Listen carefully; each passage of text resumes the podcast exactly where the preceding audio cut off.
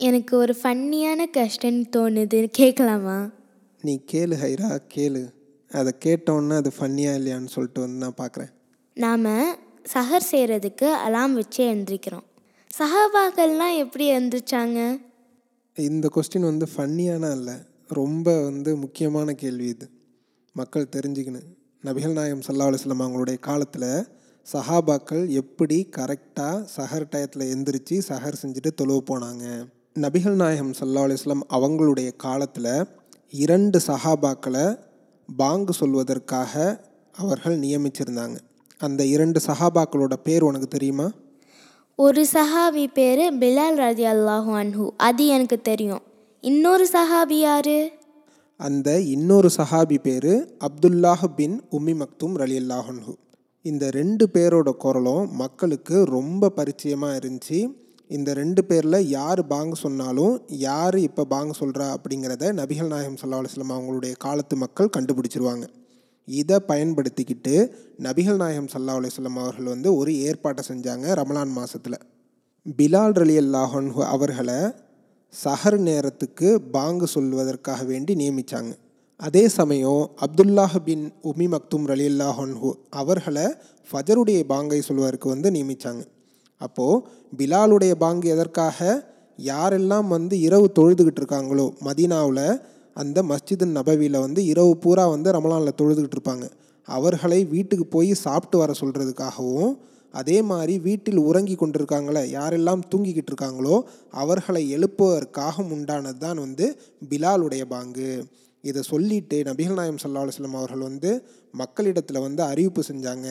பிலாலின் பாங்கு சஹர் செய்வதிலிருந்து உங்களை தடுக்காது. ஏனென்றால் யாரெல்லாம் வந்து இரவில் நின்று வணங்கினார்களோ அவர்கள் வீடு திரும்புவதற்காகவும் உறங்குபவர் விழிப்பதற்காகவுமே வந்து அவர் பாங்கு சொல்வார். அப்படின்னு சொல்லிட்டு நபிகள் நாயகம் சொன்னதா? ஆயிஷார் அலி அல்லாஹன்ஹு அவர்களும் இப்னு உமர் அலி அல்லாஹன்ஹு அவர்களும் வந்து அறிவிக்கக்கூடிய ஹதீஸ் புகாரியில் அறநூற்றி இருபத்தோராவது ஹதீஸாகவும் இன்னும் ரெண்டு இடத்துலையும் வந்து வருது. மற்றும் ஒரு அறிவிப்பில் வந்து எப்படி வருதுனாக்கா இந்த இரண்டு பாங்குகளுக்கும் இடையே வந்து எவ்வளவு இடைவெளி இருக்கும் அப்படிங்கிறத ஆயிஷா அலில்லாஹன்ஹா அவர்கள் வந்து விளக்குறாங்க. என்னன்னாக்கா இவர் பாங்கு சொல்லிவிட்டு இறங்குவார். யார்? பிலால் அலி அல்லாஹன்ஹா அவர்கள் பாங்கு சொல்லிவிட்டு இறங்குவார். அப்துல்லாஹ் பின் உமி மக்தும் அலி அல்லாஹன்ஹா அவர்கள் வந்து அப்போ தான் வந்து வீட்டை விட்டு கிளம்புவார் பாங்கு சொல்கிறதுக்காக இவ்வளவு தான் இடைவேளை. அப்போ இதுக்கு முன்னாடி நாம் பார்த்தோம்ல சஹர் சாப்பிட ஆரம்பித்ததுலேருந்து ஃபஜர் தொழுவு வரைக்கும் வந்து எவ்வளவு நேரம் இருக்கும்? ஐம்பது குரான் வசனங்கள் ஓதக்கூடிய நேரம் இருக்கும். ப்ளஸ் வந்து ஒரு அஞ்சு நிமிஷம் பத்து நிமிஷம் நம்மளுடைய கால்குலேஷன் படி இருக்கும் அப்படின்னு சொல்லிட்டு பார்த்தோம். அப்போ இந்த இரண்டு பாங்குகளுக்கு இடையேவும் வந்து அதே வித்தியாசம்தான் வந்து இருக்குது. அதனால் வந்து நாம் நம்முடைய சஹர் உணவு சாப்பிட்றத சுபுகு தொழுகைக்கு மிகவும் நெருக்கமாக வச்சுக்கிறது நல்லது. நபிகள் நாயகம் சல்லுல்லாஹு அலைவசல்லம் அவர்கள் இந்த விஷயத்தை ரொம்ப நல்லா பிளான் பண்ணியிருக்காங்க. ஆனால் இப்போ சஹருக்கெலாம் யாரும் பாங் சொல்கிற மாதிரி தெரியலையே. நீ சொல்கிறது கரெக்டு தான் ஹைரா. பெரும்பாலான ஊர்களில் சஹருக்குன்னு சொல்லிட்டு யாரையும் வந்து நியமித்து பாங் சொல்ல வைக்கிறது கிடையாது. அதே சமயம் நபிகள் நாயகம் சல்லல்லாஹ் அலுவலம் அவர்கள் காட்டித்தராத அனாச்சாரமான விஷயங்கள் எல்லாம் வந்து பல ஊர்களில் வந்து பின்பற்றிட்டு இருக்காங்க.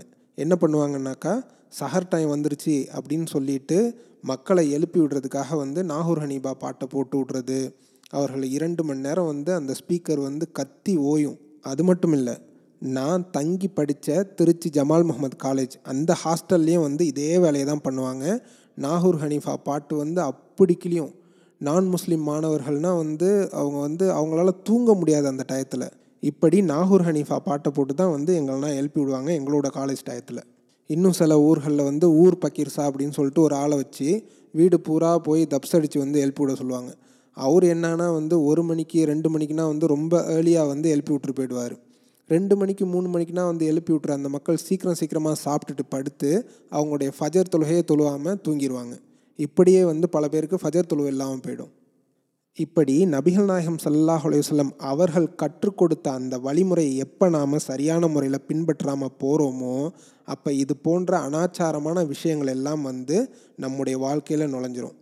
இதையெல்லாம் வந்து களைஞ்சு விட்டு எந்தெந்த ஊர்களை எல்லாம் வந்து முடியுதோ அவர்கள் எல்லாம் வந்து சஹருக்கு எழுப்பக்கூடிய அந்த பாங்கை வந்து சொல்வதற்கு வந்து முயற்சிக்கணும். இப்போது நான் சஹருக்கு எந்திரிக்காமல் தூங்கிட்டேன். ஃபஜருக்கு பிறகு எனக்கு முழிப்பு வருது. இப்போ நான் ஏதாவது சாப்பிட்டுட்டு நோன்பு வைக்கலாமா? அல்லது சாப்பிடாம நோன்பு வச்சா கூடுமா? இது மாதிரி செய்யக்கூடிய மக்களும் வந்து ஊரில் இருக்காங்க. இதுக்கு பேர் விடி சஹர் அப்படின்னு சொல்லிட்டு வந்து ஊரில் சொல்லுவாங்க.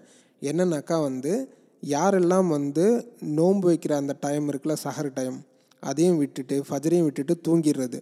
காலையில் ஒரு ஏழு எட்டு மணிக்கு எந்திரிச்சு ஒரு டம்ளர் தண்ணியை குடிச்சிட்டு விடி சஹரான் அது பேர்.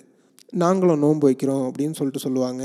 எப்போ அந்த ஃபஜர் டைம் வந்துச்சோ அதுக்கு ஒரு நொடிக்கு முன்னாடியே சஹர் சாப்பிடுவதற்கான நேரம் முடிந்து விட்டது ஃபஜர் டைம் ஆரம்பித்ததுக்கப்புறம் நீங்கள் சாப்பிட்டீங்கன்னா உங்களுடைய நோன்பு ஏற்றுக்கொள்ளப்படாது. இதுதான் வந்து சட்டம்.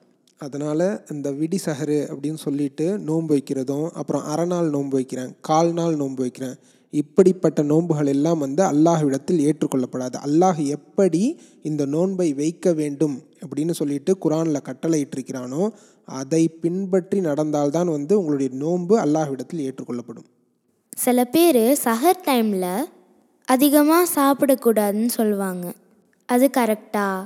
நோன்பு திறந்து நம்ம எவ்வளோ நாளும் சாப்பிடலாமா? இல்லை கம்மியாக தான் சாப்பிடணுமா? நோன்பு இல்லாத நேரத்தில் இரு சாப்பிட்றோமோ இல்லையோ குறிப்பாக இந்த ரமலான் சமயத்தில் வந்து நாம் எல்லாம் நல்ல டேஸ்ட்டாக நல்ல ஹெவியாக வந்து சாப்பிட்ற பழக்கம்லாம் இருக்குது. குறிப்பாக இந்த நோன்பு திறக்கிற டைம்லேயும் அந்த சஹர் நேரத்துக்கும் வந்து வகை வகையாக சாப்பிட்ற அந்த பழக்கம் நம்ம மக்கள்கிட்ட பெரும்பாலான மக்கள்கிட்ட இருக்குது. அதில் எந்த ஒரு தப்புமே கிடையாது. சரியா? நபிகள் நாயம் சல்லா அலிஸ்லாம் அவர்கள் வந்து நீங்கள் சாப்பிட்றதையோ குடிக்கிறதையோ வந்து நீங்கள் சிம்பிளாக வச்சுங்க நீங்கள் கம்மியாக சாப்பிடுங்க. டேஸ்ட் இல்லாமல் சாப்பிடுங்க அப்படின்னா சொல்லவே கிடையாது. உண்ணுங்கள் பருகுங்கள் வீண் விரயம் செய்யாதீர்கள். இதுதான் வந்து இஸ்லாத்தை பொறுத்த வரைக்கும். அதனால் நம்ம எவ்வளோ வேணாலும் சாப்பிட்லாம் எவ்வளோ டேஸ்ட்டாக வேணாலும் சாப்பிட்லாம். அதே சமயம் வந்து ஒரு விஷயத்தை மட்டும் வந்து நாம் முக்கியமாக தெரிஞ்சு வச்சுக்கணும். என்னென்னாக்கா நீங்கள் சாப்பிட்ற சாப்பாடு இருக்குல்ல உங்களை ஃபஜர் தொழுகையை விட்டும் தடுத்து விட வேண்டாம். நீங்கள் பாட்டு ஃபுல் கட்டு கட்டிட்டு ஃபஜர் தொழுவ தொழுவாமல் தூங்கிட்டிங்கன்னா அது பாவம். அதை இழுத்து அந்த அளவுக்கு உங்களுடைய உணவு பழக்க வழக்கம் இழுத்துட்டு போச்சுனாக்கா அதை நாம் தவிர்த்துக்கணும். அதே மாதிரி நோன்பு திறந்த பிறகு வந்து மஹரிபுக்கே பாங்கு சொல்லிடுச்சு. ஆனால் நீங்கள் பாதி தான் சாப்பிட்டுக்கிட்டு இருக்கீங்க. சாப்பாட்டை தூக்கி போட்டு போகணுமா? தேவையில்லை. சாப்பிட்டுட்டு பொறுமையாக போயிட்டு தொழுதா கூட போதும். ஆனால் தொழுகையை தவற விட்டுறக்கூடாது. சாப்பிட்ற சாப்பாடுங்கிற பேரில் வந்து நாம் தொழுகையை விட்டுறக்கூடாது. அதே சமயம் வந்து சாப்பாட்டில் எந்த ஒரு குறையும் வைக்க வேண்டிய அவசியம் கிடையாது. சூஃபியாக்கள் அப்படின்னு சொல்லிட்டு சொல்லக்கூடிய சில மக்கள் இருக்காங்க. அவர்கள் என்ன சொல்லுவாங்க? நாம் நோன்பு வைக்கிறதே வந்து சாப்பாட்டை கட்டுப்படுத்துறதுக்காக தான். அந்த சமயத்துலேயும் விதவிதமாக சாப்பிட்டாக்கா வந்து எப்படி அப்படின்னு சொல்லிட்டு கேட்பாங்க. அந்த மக்களுக்கு வந்து திரும்ப வந்து போய் குரானை படிக்க சொல்லணும். ஏன்னா அல்லாஹ் வந்து குரானில் என்ன சொல்கிறான் இந்த நோன்பு உங்களுக்கு கடமையாக்கப்பட்டது வந்து இரையச்சத்தை அதிகப்படுத்துவதற்காக வேண்டி தான் மாறாக வந்து உங்களுடைய டயட் கண்ட்ரோலுக்காகனா வந்து நோன்பு நாம் வைக்கிறதில்ல. அந்த நோக்கத்தோடு நாம் வந்து நோன்பு வச்சோம்னாக்கா வந்து அது வேறு மாதிரி போயிடும். நம்முடைய நோன்பினுடைய நோக்கம் எதற்காக இருக்குன்னாக்கா அல்லாஹ் வைக்க சொல்லியிருக்கான் நான் அல்லாஹுக்காக வைக்கிறேன். இந்த நோக்கத்திலிருந்து உங்களுடைய நீயத்து மாறுமானால் உங்களுடைய நோன்பு அல்லாஹ்விடத்தில் ஏற்றுக்கொள்ளப்படாது. அதனால் நோன்புடைய நீயத்து முக்கியம். நீயத்தை பற்றி அடுத்த ஆடியோவில் பார்க்கலாம் இன்ஷால்லாம்